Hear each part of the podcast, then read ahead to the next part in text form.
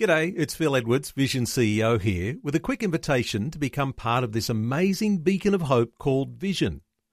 Together we can put our love into action to help people of all kinds build or rebuild their lives on the truth of God.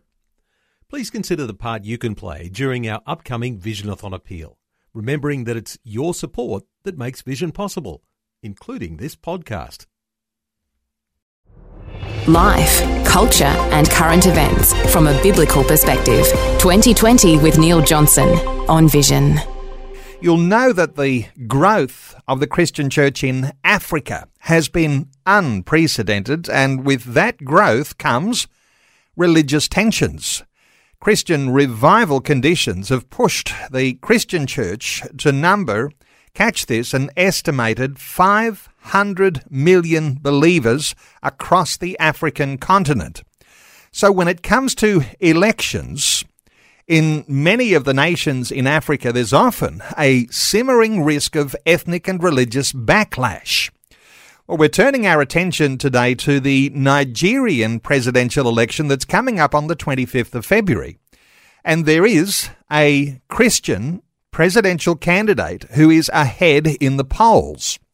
Now, ethnic tensions are soaring, and there are fears that high levels of violence could cause the elections to be fatally compromised. And then there's the growing threat to the Christian church in Nigeria, potentially vulnerable to Islamic terror. Well, our special guest today, Elizabeth Kendall, is back with us, religious liberty analyst and, and advocate for the persecuted church. Elizabeth, a former principal researcher for the World Evangelical Alliance Religious Liberty Commission. She's also an adjunct research fellow at the Arthur Jeffery Centre for the Study of Islam at Melbourne School of Theology, and you can get detailed insights into persecution of Christians around the world at her website, elizabethkendall.com. Elizabeth, a special welcome back to 2020. And thanks for having me again, Neil. Elizabeth, this potentially is a pivotal point, isn't it, in the history for Nigeria? I wonder if you've got an overall picture that you can paint for us as to what's happening with the coming elections just two weeks away. Look, I'm I'm amazed that this is not actually a bigger issue in international media. Um, I mean, to be honest, we don't hear in Australia, here we don't hear much about Africa, full stop. Um, I think we might have got a little soundbite on SBS about the Islamic State terror attack on the church in Democratic Republic of Congo a few weeks ago, but it was you'd miss it if you blinked. And here we have the biggest nation in Africa, Nigeria, with the highest, uh, biggest economy and everything, uh, an oil producing state with mega cities dotted throughout it. And it has this election coming up that is different to any election that has gone before it. It could be explosive. Many people really do fear that it could be, and I've heard this used term, term used several times, centrifugal. In other words, it could blow the country apart. And uh, everything is, in my opinion stacking up in that direction. I'm very, very anxious about it, and this will uh, impact over like over 100 million Christians, and one of the uh, world's largest missionary sending uh, Christian communities. So it, it's really, really very, very serious. The rubber hits the road here, and uh, I guess we could reflect, and we won't spend a lot of time, but we've had earlier conversations that when the Christian church grows uh, with the dynamism that it has in a continent like Africa, uh, there are going to be all sorts of conflict and tensions that arise because you have religious conflict, uh, religious tensions. And so in Nigeria, a population around 220 million people, how do you describe the Christian population now in Nigeria compared to perhaps uh, the other side of the equation, uh, the Islamic population? Well, Nigeria is a very complicated country. So you've got, you know, the British came into Nigeria in the, the late 1800s and they ruled Nigeria, first of all, as two protectorates. They saw them as completely distinct. You know, the north the Muslim north and the uh, mostly animist pagan south. They had very high opinion of the north because it had this Islamic culture that meant they had madrasas, they had law courts, they had all the things that united the, the Fulani and the Hausa peoples uh, in their Islam and kept them ordered. And they viewed this as a very civilized uh, part of the country. And they looked at the south, which was more tribalized and without any sort of centralization. You know, not like you get in, in an Islamic community, rather just tribes often at war with each other and and filled with horrible sort of like occultic practices and the killing of twins, the killing of of all sorts of uh, people. It was a, very much a culture of death uh, amongst the pagan tribes. They viewed them as chaotic and uncivilized, just living on the edge of savagery. They had very low opinion of them. So they ruled them as two completely separate protectorates. But in 1914, they decided to rule Nigeria as one, making Nigeria one country and, and a federation of three regions. So the north, the Hausa-Fulani Muslim North was one region. Then the southeast, which was mostly Yoruba, ethnic Yoruba, that was the main tribe, and mixed mixed religions there was another region, and then the uh, Igbo in the in the east, so east of the Niger River was the third region, and something very interesting happened. So the British had had this very high view of the Hausa-Fulani Muslim, what they called a civilization, that they and they could basically outsource everything to them. They they just let them get on with their education and their law and their administration. But as soon as they started introducing uh, like British education and British sort of constitutional law and administration on how you run a country, and Christian missionaries were coming in, and uh, something happened. So the southern tribes uh, actually embraced the gospel. Uh, many, well, especially the Igbo, more than anybody else, embraced the gospel as a as a culture of life that liberated them from from the darkness of the fearful occultic way of life they had, and, and the war and the conflict. And they embraced it, and they embraced British education as a way to progress, while the North rejected the lot.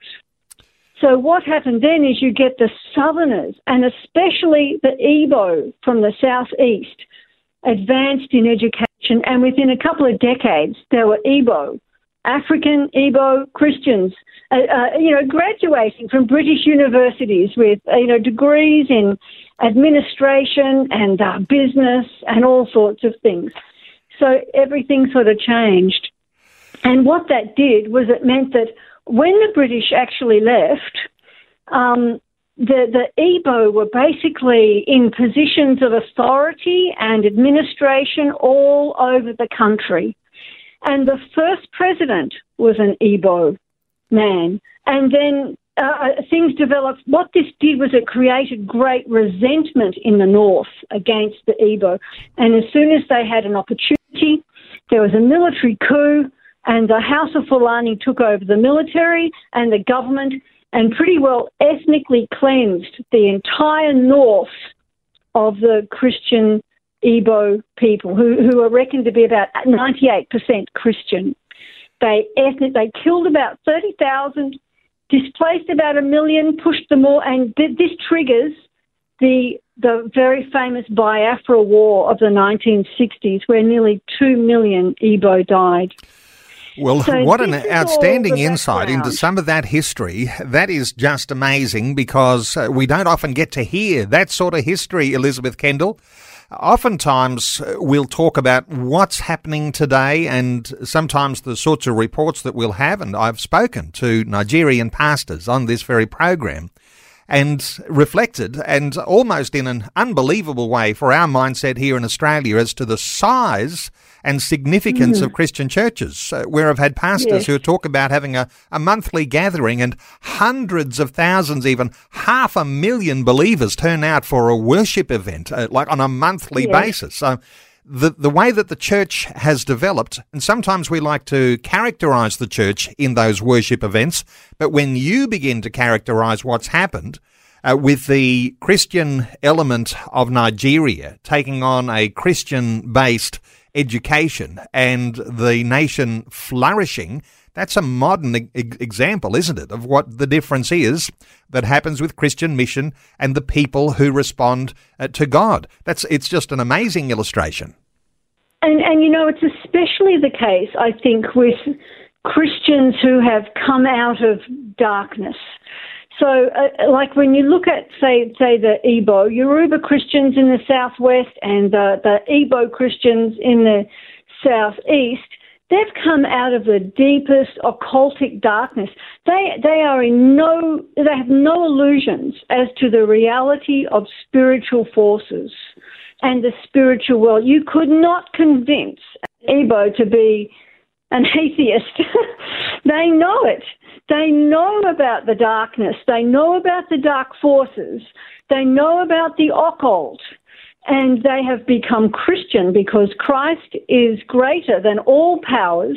They have found liberty in Christ. And so when they are called to pray and they are called for, that, for, for a Christian event, they have no doubts about the spiritual world that they live in. Um, so that's it's all very much part of their their being. And the thing is that this is the first time that Nigeria has the possibility, probably possibly, of electing an Igbo Christian. So I say this is this the the the, the persecuted uh, the people of Nigeria who had a genocidal war waged against them. They are the most Christian, the most industrious, and the most dispersed people in Nigeria. They're all over the country because they're good at business. They're in all the markets everywhere. And now they are really vulnerable because their candidate, or the candidate Peter Obi for the Labour Party, is an Igbo Christian, and and and he is he is coming forward saying we don't vote. I don't want you to vote on the basis of region. I don't want you to vote because I'm from the north or the southeast or anything. I don't want you to vote based on religion. We need to take back the country from those who are corrupt. We want an end to corruption. We want an end to conflict. We want a new Nigeria. And he has a history as, as a state governor of an Anambra State in the southeast of um, frugal, frugal spending, anti-corruption, pro-education, and young people who are now calling themselves Obidients after his name, Obi, they, it's a movement that is sweeping Nigeria, and I, I'm very fearful that we could see history repeat itself and that there will be a backlash against the Igbo everywhere. So and of course, I'm deeply anxious about this. This becomes a prayer point for every single mm. person who's listening into our conversation today and recognizing the significance of the event that's coming just two weeks away. And as you say, if you reflect back to the last time they had a Christian president back in 1963, trigger of a civil war, millions died. And the possibility, mm. as a Christian is leading in the polls today, if he wins office, there may well be bloodshed. We're going to continue our conversation in just a few moments. Our special guest is Elizabeth Kendall. This is 2020 with Neil Johnson, helping you make sense of life, culture, and current events from a biblical perspective. 2020 on Vision. Our talkback line is open 1800 316 316 to join into our conversation if you have a question about this very significant issue we're talking about today a Nigerian election coming up just two weeks away. Before we go any further, though, uh, Elizabeth, uh, I'm standing corrected. Uh, I got one little point wrong, and you didn't want to leave that uh, unattended. Uh, you, I was uh, saying first Christian president uh, back in the 1960s, but that's not quite accurate. No, Nigeria's had a number of Christian presidents, but this will be the first ethnic Igbo president. If if if Obi, if Peter Obi is elected, he could be the first ethnic Igbo president since their first president, which was in the 1960s. Now, when Nigeria uh, he was deposed in a military coup, and then there was another coup that put the Muslims in charge, and, and a series of military dictators. All Muslims from the north controlled Nigeria right up into the 90, end of the 1990s. When Nigeria returned to democracy, the people elected a Christian, Olusegun Obasanjo, a Yoruba Christian from the southwest. And it's not surprising, really, because, you know, the people he was up against, and Muhammadu Buhari, I think, might have been one of them at that time. I think he's been on the ballot every every election since then. Um, were pro Sharia. They wanted Sharia law. It was they were very Islamic. I mean, not only will no Christian ever vote for Sharia law, but most, a lot of Muslims won't either. So to run on a, on a, on a platform of Islamic law was pretty much a losing platform. But uh, Nigeria, and then uh, Goodluck Jonathan, who was the president before Muhammadu Buhari, the current president, he was also a Christian, also a Yoruba from the southwest. So the thing, the thing is, Nigeria has these two unwritten rules. You know, they're not actually in the Constitution, they're not written down on paper, but they're, it's accepted. It has always been accepted until now. Things have changed, right? But it has always been the case that, in fairness, people believed that the presidency should rotate from north to south. So once a, Muslim in the north has had two terms as president, which is all you're allowed to have, then it should rotate to the south. And that they should have a southern president. And then after there's been two terms in the south, it should rotate back to the north. And that has happened. The other thing, until today, so that this could be really, really, this is flaring up now. The other thing that's always been an unwritten rule is that the, a party, a political party, if their presidential candidate was a Muslim, and the vice then the vice presidential candidate would be a Christian. And at the next election, they would switch. They would put forward a Christian and have a Muslim as the vice presidential candidate. So they would keep things, try to keep things sort of even. But this year it's all blown out of the water. It's different. And um, we have Muslim Muslim tickets, and we have um, part, the two main parties actually are both running a Muslim with a Muslim um, a presidential ticket. Um, the, uh, the the part the main opposition party did not switch their candidates to allow a Christian to run, and that's where Peter Obi sort of pulled away from that party, the PDP, joined this little marginal party that holds something like one seat in federal politics and nothing elsewhere. And he joined them, and uh, he's now running as their candidate, and he is the only Christian presidential candidate the four leading candidates who come from the four corners of the country. And so he's a Christian and, and, leading in the polls. Uh, Elizabeth, yes. Uh, let me just throw you into the deep end here. Uh, I know you well enough. I think uh, I can do that. Uh, you've got the the Muslim president Muhammadu Buhari, who has been the champion of the Islamists, and he's retiring. It creates opportunity. Uh, when you say nobody really ever votes for Sharia law, usually it's imposed, uh, rarely voted for. Let me ask you this is the hard question because you mentioned that corruption has been rife. Uh, we know as Christians uh, where the heart ought to be, and that doesn't mean there's not no such thing as a corrupt Christian.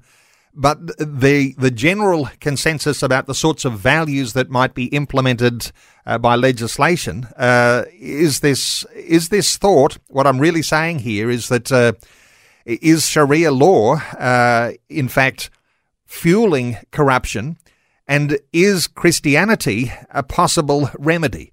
Uh, any thoughts here?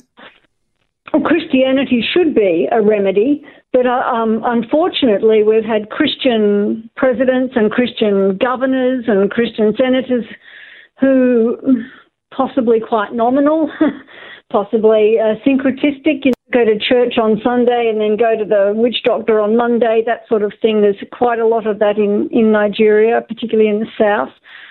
Um, you know, there are problems, and the problem is not so much Sharia or even the desire for it. The problem is just basic greed.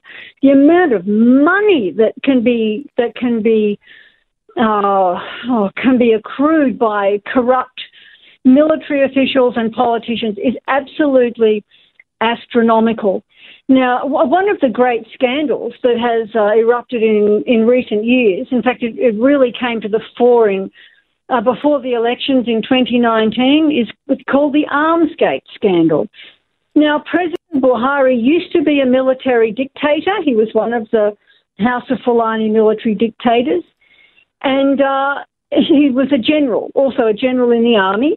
So he's very well connected with the military and particularly with the Fulani, his own tribe in the military. Um, he also has an agenda to Islamize Nigeria and Fulanize, that is to make the Fulani the dominant, most powerful, controlling people in Nigeria, his own, right, his own tribe. And one thing that has been happening over, oh, probably for more than a decade now, is that military officials would go to the government and they would say, oh, we need $45 million for a couple of special jets, you know, military jets the government would go wink, wink, of course you do, sign a check, and then they'd split the money between them and there'd be no jets ordered. They'd just earned themselves, their little clique would have earned themselves $45 million. And the, these sorts of cor- uh, corruption scandals in military procurement are quite common in many countries, but I think nothing probably as big as what happens in Nigeria.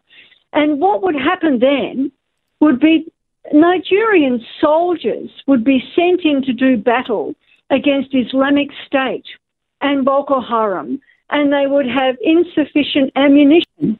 They would have no food rations, and they would get blown away. And so the and so the war continues, and the procurement continues, and so uh, Christians are getting killed everywhere, and the generals and the politicians are getting richer and richer by the day. Elizabeth, so we'll come back. Corruption is enormous. We'll continue after the news. Elizabeth, let's talk about the likely possibilities here because if there is an election, not likely to be quite so easily cut and dried, a winner on the night, a smooth transition of power. What's the likely outcome for the Nigerian election? Well, in the past, Nigeria has really had two main political parties the All Progressive Congress, which is just to the left of centre, and the uh, People's Democratic Party, which is to the right of centre but there's not a lot of difference between them. And candidates tend to switch and swap all the time, depending on you know which side they feel like they'd like to be on, or uh, which side suits them better. But it's basically been a two-horse race in every single election. This year it is different. There are three leading parties coming from the four corners of Nigeria and representing the three main tribes that's the Hausa-Fulani, the Yoruba, and the Igbo, and the two religions, Christian and Muslim. The, um, there, it's really coming down to a three horse race, actually, between Peter Obi, who is an ethnic Igbo Christian from the southeast, the long marginalized southeast, a Muslim Yoruba from the southwest. He's running on a Muslim Muslim ticket, which is unheard of. And they've done that to try and scoop up President Buhari's Islamist vote bank. So this is what's happening, you see. These they're trying to uh, seduce the Islamist Muslims who would normally vote for Buhari. And the other party is uh, Atiku Abubakar is with the PDP and he is actually a very pro business Fulani Muslim from the north. He's, he's, he, he opposed the, the introduction of Sharia law. He's a businessman. He's married to women from all across the country, not just his own tribe, Muslims and Christians. And so people say he's the least tribalized, the least sectarian of the Muslim candidates. But he too is trying to seduce President Buhari's Islamist Fulani vote bank. And one thing, for example, that he did was there was a terrible killing uh, last year in May, a, a, blasphemy killing in Sokoto in the northwest, where a young Christian girl was accused of blasphemy by a boy whose advances she had rejected, uh, and she was burned alive by a raging mob, beaten to death, stoned, burned, burned. And he uh, and Atiku Abubakar of the PDP, who has always been regarded as fair and pro business and anti Sharia, protested this terrible crime. But now, now that he's trying to woo the Fulani Islamists, he's taken all those posts down to try and, and, and bring the Fulani Islamists into his camp. So we, we're probably going to have th- no, no candidate will get the 50 more than 50%. Uh, Nigeria is heading for its first ever runoff presidential election, and it will be between the Christian Peter Obi and one of the other two um, uh, Muslim uh, candidates, probably Atiku Abubakar. Except the the other thing is that. Um, the, the Yoruba Muslim is also known as the godfather of Lagos he's got all these criminal charges for drug trafficking and everything hanging over his head. And apparently, his thugs are already in place all through the opposition strongholds and the Igbo residential areas of Lagos and the southwest to make sure he wins through violence. So it's already prepared. Elizabeth, what can we make of the way typical uh, Nigerians uh, vote according to perhaps even socioeconomic status? Uh, poverty versus those who are growing wealthy? Because we mentioned that You've got a nation that's awash with money, and no doubt uh, the greed and corruption uh, gets those at the top of the tree uh, wealthier and richer, and sometimes those who are at the bottom and suffering in poverty. I wonder if you've got any any thoughts here on the, the socioeconomic conditions and whether people vote according to that, or whether there's some sort of way that uh, those who are poor might be yearning for change. Uh, thoughts here? Well, I think in the past they haven't. I think people in the past have voted la- partly for who they hope will give them good governance. They often will vote for whoever can convince them that they're going to crack down on corruption, but it never happens. They vote very much along tribal and religious lines, especially as Islam has radicalized. Um, that's become very much uh, an issue. They vote along religious lines. And if you look at a map of like an election map in Nigeria, you'll see that the north votes for a, the Muslim candidate, the south will vote for a Christian candidate. candidate. Uh, and it's just the country is completely split uh, north to south. I think it's a little different now, actually. There's something very interesting about poverty. oil rich. And it's not even just that Nigeria is oil rich. Nigeria has an abundance of highly educated, highly skilled individuals. Um, you, you, have some of the world's leading uh, thinkers in Nigeria, particularly through the south.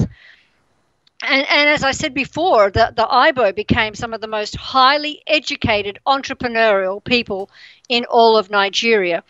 So you've, you've got all this potential. But Nigeria actually now leads the poverty, corruption sort of various indexes. There are more people in raw numbers, not percentages, raw numbers.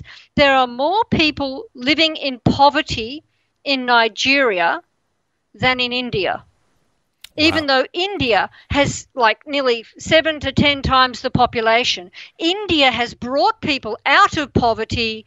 Nigeria is driving them into poverty. And the young people, especially, are fed up with it. The young people are driving this Obidient movement, the movement for Peter Obi and a new Nigeria.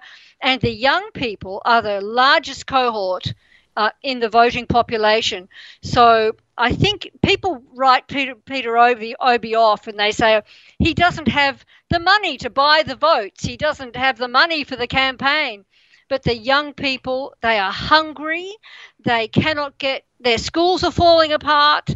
They cannot get jobs. They want change. They really do.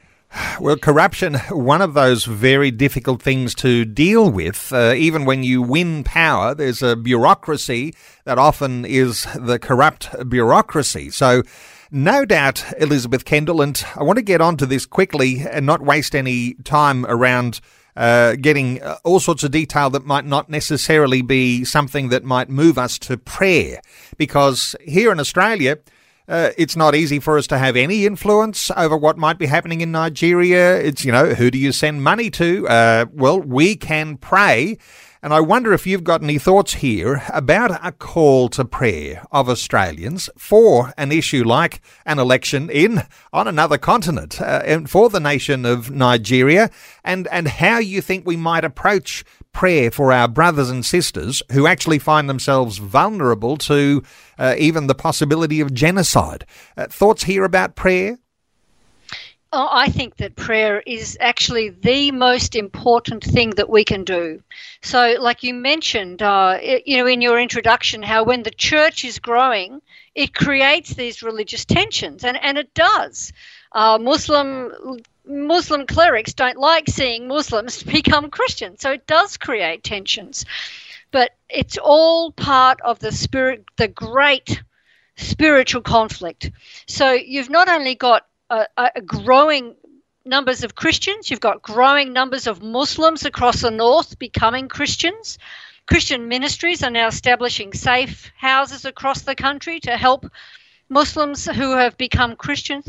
You've, we hear stories of whole villages becoming Christian because they are just fed up with the the the, the uh, I don't know the spiritual impoverishment of Islam and the endless conflict, and, and it's a marvelous story. So what we have is one of the continent's largest, well, the continent's, I, I think it would be the continent's largest missionary sending nation. It's probably what I would call in that second tier of missionary sending nations. So you've got America and India and South Korea at the top. And then you've got countries like Nigeria that are, are just huge. They are big missionary sending nations. And Satan will do everything to, to oppose it. Uh, there are many people who believe that Nigerian missionaries will play a key, integral role in the re evangelization of the United Kingdom and even Western Europe. So Satan is after the Nigerian church. And, and I really believe that while we, we can't we can't do a lot that's physical, we can't uh, to help the Nigerian church. We can pray, and God is sovereign. And I think what we have to do is we have to be alert. We have to be aware of what the situation is. We have to be we have to monitor as, as best we can. I'm doing a whole month of prayer bulletins on Nigeria at the moment to try and help people be aware of what's happening so that if they hear a flicker then they know what that is going to mean. They know that there are Christians vulnerable all over the country to ethnic cleansing and pogroms and even genocidal violence. Uh, we need to be at prayer. We don't know what God is doing, but we know that God has a plan and we can trust Him with it. We just have to put it in His hands and pray and pray and pray.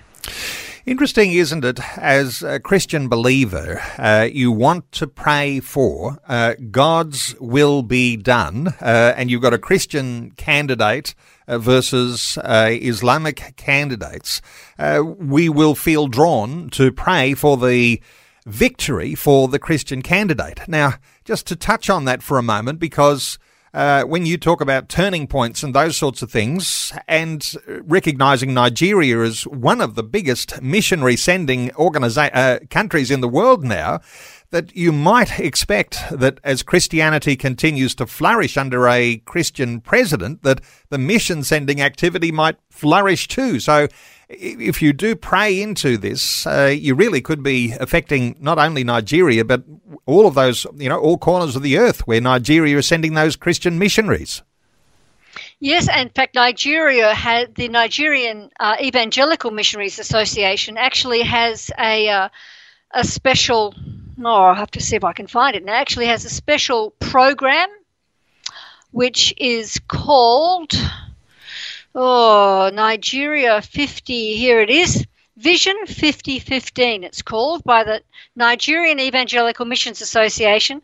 And when I worked with the, with the World Evangelical Alliance, I got to know the head of that association. Amazing, amazing man, amazing story, and an amazing organization. So their Vision 5015 is to train 50,000 Nigerians within 15 years of, I think it was 2020, as gospel bearers to the core north, the Muslim north of Nigeria, the Muslim Sahel, Muslim North Africa, the Islamic Arabian Peninsula, and all the way back to Jerusalem. So, you know, you've got Chinese church wanting to evangelize all the road west back to Jerusalem through the through Central Asia. You've got the Nigerian church wanting to evangelize all the way north up to Jerusalem from from Lagos and Port, Port Harcourt. It's just amazing. No wonder Satan is actually he is on a mission to make sure none of it happens.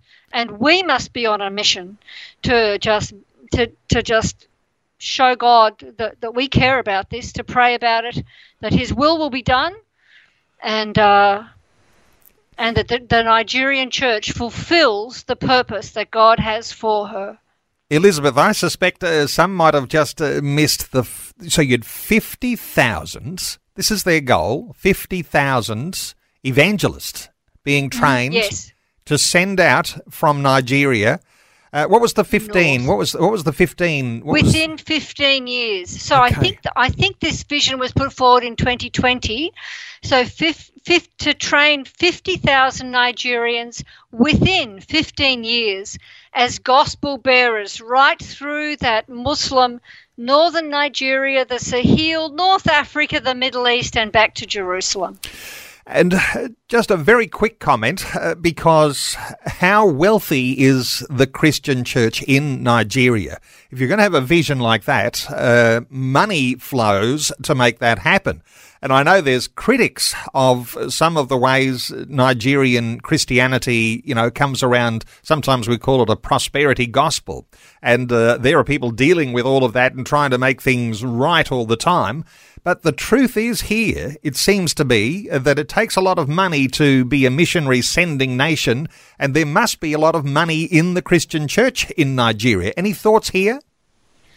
Well, it's very, it's quite, it's, there's a similarity, I would say, with the Chinese church yet again, in that the Christian people of Nigeria are actually the most business orientated, they're entrepreneurial, they're highly educated, which is another reason why the North hates them. There's a deep jealousy there.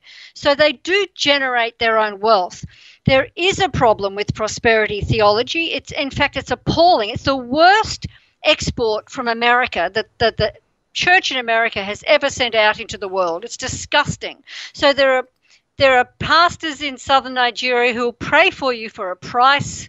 They have fleets of Mercedes cars, and that's disgusting. There's no doubt about that. But there's also this fact that the Christians are actually very entrepreneurial, they're professionals, they're educated, and they are sending missionaries out into Muslim northern Nigeria, the Sahel, North Africa, and the Middle East. And uh, not by might, not by power, but by my spirit, says the Lord. So, even more than money, it takes faith and courage. And we can uphold them in this uh, through our prayers.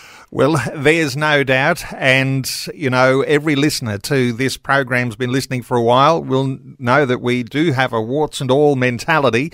We don't ever pretend that there's perfect elements of the Christian church in different dimensions. And, but it's what God is doing that is so substantial and so significant because uh, we're seeing just an incredible move of God in nations uh, like Nigeria and uh, those nations that are part of uh, continental Africa. It's also happening in South America. As you say, Elizabeth Kendall, in China. Here we are in Australia and we suffer a little because we feel like the sand is falling through our fingers and somehow or other we feel like uh, things, there's the brakes on uh, in spirituality in Australia, but the rest of the world, you might even say, is in revival. And for us to be able to appreciate that, uh, that is very significant, and especially how that might direct our own prayers. And Elizabeth, just honour to you. Uh, you do just a wonderful job. Uh, I know that listeners and people have said to me uh, their favourite guest on 2020 is Elizabeth Kendall. And so uh, we'll plan another one of these updates before too long. Just love the way you get your head around the nitty gritty, the details of what God is doing in the earth. And along with that comes the threat to Christians who find themselves in vulnerable positions. And uh, even in this one we're talking about today, potential for violence, tension, uh, even as has been seen in the past, genocide. Elizabeth, uh, let me point people to how they can connect with you. And uh, I know you could always do with an extra friend, a prayer partner, and even financial donation as well. Uh, for listeners, here is Elizabeth's website to connect with her Elizabeth Kendall. That's K E N D A L. Elizabeth with a Z, Kendall.com. You can sign up for the Religious Liberty Prayer Bulletin and the opportunity to connect with and support her work financially. You can follow Elizabeth on Instagram. Uh, you've got all sorts of initiatives just to attract young people into these sorts of conversations. And anyone who's heard our conversation over this past hour will know that everyone will be excited to hear the things God is doing in the earth. There's a couple of books that Elizabeth's written Turn Back the Battle, Isaiah Speaks to Christians Today, and After Saturday comes Sunday, Understanding the Christian Crisis in the Middle East. Uh, the connecting point is elizabethkendall.com. Elizabeth, thank you so much for sharing your thoughts and heart with us once again today on 2020. Thank you, Neil. Thanks for taking time to listen to this audio on demand from Vision Christian Media. To find out more about us, go to vision.org.au.